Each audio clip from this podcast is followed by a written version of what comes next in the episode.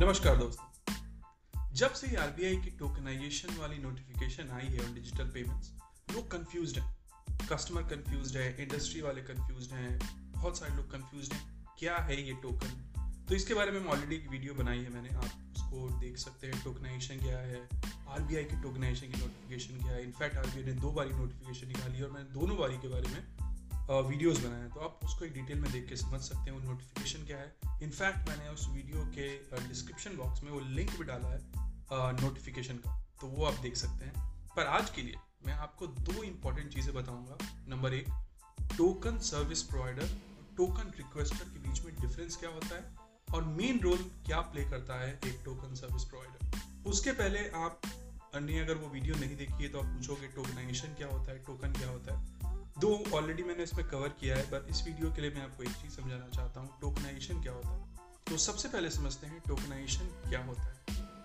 तो टोकनाइजेशन एक ऐसा प्रोसेस है, जिसके द्वारा एक इंस्टीट्यूशन कार्ड होल्डर की जो सेंसिटिव इन्फॉर्मेशन होती है, जैसे कार्ड नंबर हो सकता है debit card number credit card number prepaid card number C expiry date of that card ये सारी चीज़ों को रिप्लेस कर देते हैं एक डिवाइस स्पेसिफिक टोकन से।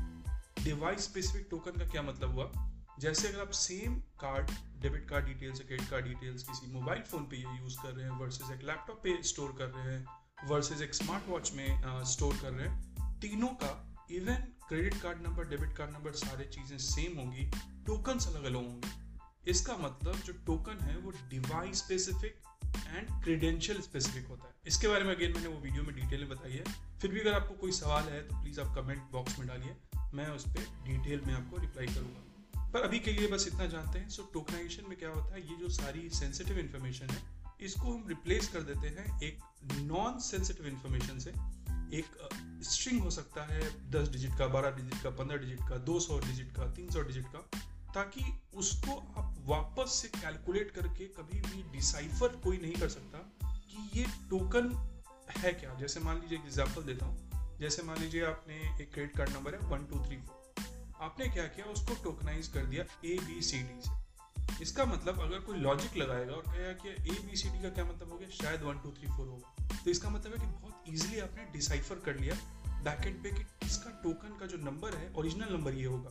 तो इसका मतलब टोकनाइजेशन में क्या होता है? रैंडम डिजिट्स रैंडम स्ट्रिंग्स होते हैं और वो एक टोकन क्रिएट करता है, जिसको अगर आप आइसोलेशन में यूज़ किया जाए तो उसकी कोई वैल्यू नहीं होती तो पेमेंट पेमेंट डिटेल्स में क्या होता है? जैसे क्रेडिट कार्ड डिटेल्स चोरी हो जाती थी फ्रॉड्स हो जाते थे।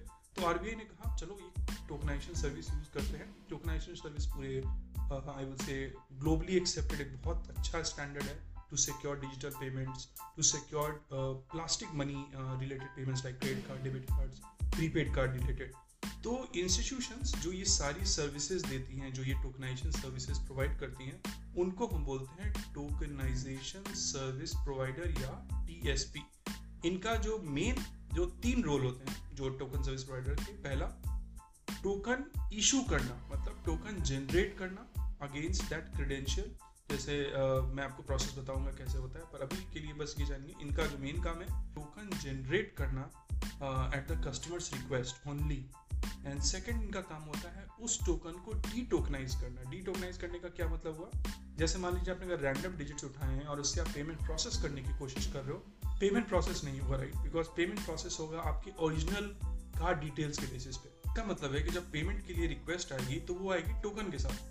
पर ये जो टोकन सर्विस प्रोवाइडर है, उस टोकन को ट्रांसलेट करेंगे ओरिजिनल डिटेल में और फिर प्रोसेस करके वापस उसको टोकनाइज करके वापस भेज देंगे ये प्रोसेस भी अगेन मैंने उस वीडियो में आपको समझाई है बट इनका जो मैं आपको जो टीएसपी का जो मेन रोल है, वो है एक टोकन बना इशू करना as as the customer's request only second इसको डी टोकनाइज करना पेमेंट करवाने के लिए या पेमेंट को प्रोसेस करने के लिए. एंड थर्ड इस टोकन को और जो कार्ड क्रेडेंशियल जो उसके करस्पॉन्डिंग है, उनको सेव करना एक डिजिटल वॉल्ट में, ताकि कोई भी एक्सेस करके वो इन्फॉर्मेशन निकाल ना सके। अगर आप इस टोकन को करस्पॉन्डिंग कार्ड डिटेल्स के अगेंस्ट मैच नहीं करेंगे तो क्या होगा जब टोकन आएगा एक सर्विस प्रोवाइडर के पास पेमेंट के लिए, उसको पता ही नहीं होगा कि इसको कौन से कार्ड नंबर में ट्रांसलेट करें। इसीलिए हर एक टोकन के अगेंस्ट एक करस्पॉन्डिंग वैल्यू होती है और ये वैल्यू जो है, वो एक वॉल्ट के अंदर में, एक डिजिटल वॉल्ट को आप कह सकते हैं, एक सिक्योर्ड वॉल्ट है जिसमें कीज होते हैं, आप कह सकते हैं चाबी है अगर आप बहुत ही लेमेंट टर्म में समझना चाह रहे हैं तो। जिसके, जिसकी चाबी बस कुछ लोगों के पास होती है टोकन सर्विस प्रोवाइडर के पास होती है, और जब वो सही कस्टमर आता है तो उसको वो की उसका की यूज़ करता है और अपना की यूज़ करता है। लेट से अगर हम एक लॉकर की बात करते हैं, और जब दोनों कीज लग जाते हैं सही तरीके से तो लॉकर खुल जाता है। पूरा लॉकर नहीं खुलता है बट ओनली डिफरेंस पूरा लॉकर नहीं खुलता है। उस कस्टमर से रिलेटेड या उस टोकन से रिलेटेड जो इन्फॉर्मेशन है, वो खुल जाती है, ताकि पेमेंट प्रोसेस हो सके। तो ये है टोकन सर्विस प्रोवाइडर के मेन रोल और ये था टोकनाइजेशन का डेफिनेशन अब हम समझते हैं टोकन रिक्वेस्टर कौन होता है। सो टोकन रिक्वेस्टर वो एंटिटी होती है जो कि कस्टमर की रिक्वेस्ट लेती है टोकन जनरेट करने के लिए और इस रिक्वेस्ट को वो टोकन सर्विस प्रोवाइडर को पास करती है। टोकन सर्विस प्रोवाइडर एक टोकन जनरेट करता है कस्टमर के अगेंस्ट और टोकन रिक्वेस्टर फिर सेम टोकन सेव कर लेता है अपने सिस्टम के अंदर। प्रोसेस को समझते हैं। जैसे मान लीजिए आप एक कस्टमर है, सबसे पहले आपने टोकनाइजेशन के लिए आपने क्या करा? किसी मोबाइल एप्लीकेशन के ऊपर या जो जहाँ भी आप पेमेंट करते हैं, वहाँ आपने कार डिटेल्स एंटर करी। और जब आप कार डिटेल्स एंटर करेंगे तो एज पर आर नोटिफिकेशन जो एग्रीगेटर है, वो कार्ड की डिटेल सेव नहीं कर सकता। तो वो क्या करेगा? ये सारी कार्ड डिटेल्स पास करेगा टोकन सर्विस प्रोवाइडर को। तो यहाँ जो एप्लीकेशन है, जो ये पास कर रहा है रिक्वेस्ट उसको हम बोलेंगे टोकन रिक्वेस्टर और ये टोकन रिक्वेस्टर क्या है? टोकन रिक्वेस्ट कर रहा है कि हमारे पास कस्टमर का कंसेंट है और अब हम इसको टोकनाइज करना चाहते हैं। तो जब ये टोकन रिक्वेस्टर टीएसपी को भेजेगा टोकन सर्विस प्रोवाइडर को टोकन सर्विस प्रोवाइडर सारी चीज़ें चेक करेगा कस्टमर कंसेंट चेक करेगा ओटीपी के माध्यम से या जिस भी माध्यम से वो करना चाहता है। और उस फैक्टर ऑफ़ ऑथेंटिकेशन के बेसिस पे उसको एक टोकन जनरेट करके देगा एप्लीकेशन को। एप्लीकेशन बोलेगा, ठीक है, आपका टोकनाइजेशन सक्सेसफुल रहा है, पर आपको, हमारी एप्लीकेशन के अंदर में आपकी कार्ड डिटेल्स नहीं दिखेंगी, आपको टोकन दिखेगा। एक रैंडम टोकन हो सकता है। या आरबीआई ने यह भी अलाउ किया है कि पेमेंट प्रोसेसिंग के लिए एक कार्ड की लास्ट फोर डिजिट्स आप सेव कर सकते हैं। दैट्स इट उसके आगे पीछे और कोई इन्फॉर्मेशन आप सेव नहीं कर पाओगे। और जब भी आप पेमेंट प्रोसेस करेगा वो एप्लीकेशन वो टोकन का ही यूज़ करेगा एक्चुअल कार्ड क्रेडेंशियल्स उसके पास नहीं होंगे और वो उसके प्रोसेस नहीं कर पाएगा। इसका एक एग्ज़ाम्पल ये भी हो सकता है, जैसे आपने एप्पल पे का यूज़ करा है या सैमसंग पे यूज़ किया है तो वहाँ पे अगर आपने कार्ड डिटेल सेव कर रखी है तो एप्पल पे और सैमसंग पे और इस टाइप की जो पेमेंट जो मोबाइल बेस्ड डिवाइसेस हैं, वो भी टोकन ही सेव कर सकती हैं या करती हैं अलग अलग देशों में। वो एक्चुअल कार्ड नंबर कभी स्टोर नहीं कर सकती और कभी नहीं करती बिकॉज़ वो एक सिक्योर पैरामीटर नहीं है कि एक मोबाइल डिवाइस के अंदर में क्रेडिट कार्ड डिटेल सेव्ड है।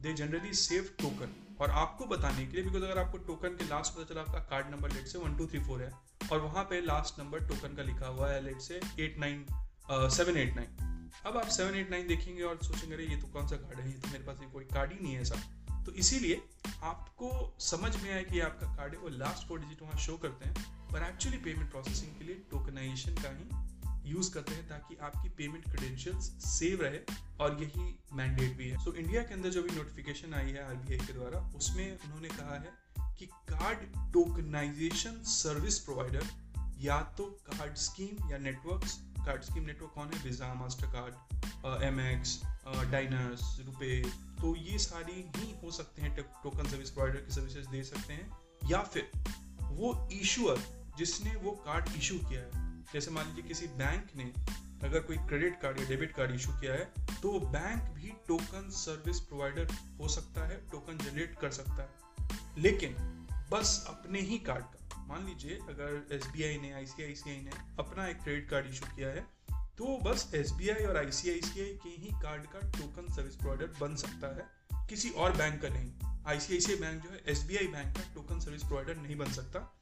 लेकिन वीज़ा मास्टर कार्ड चूँकि एक स्कीम है, जो कि हर जगह चलते हैं, वो दूसरे इंस्टीट्यूशन का भी जिनके साथ उनका टाइप है, उसके लिए वो टोकन सर्विस प्रोवाइडर बन सकते हैं। तो और ये जो टोकन रिक्वेस्टर हैं, ये क्या करते हैं? इन्हीं टी के साथ या टोकन सर्विस प्रोवाइडर के साथ टाइप करते हैं। अपने आप को सर्टिफाई करवाते हैं, अपने, अपनी क्रीडेंशियल्स शो करते हैं, एक ऑडिटिंग सर्टिफिकेशन प्रोसेस होता है।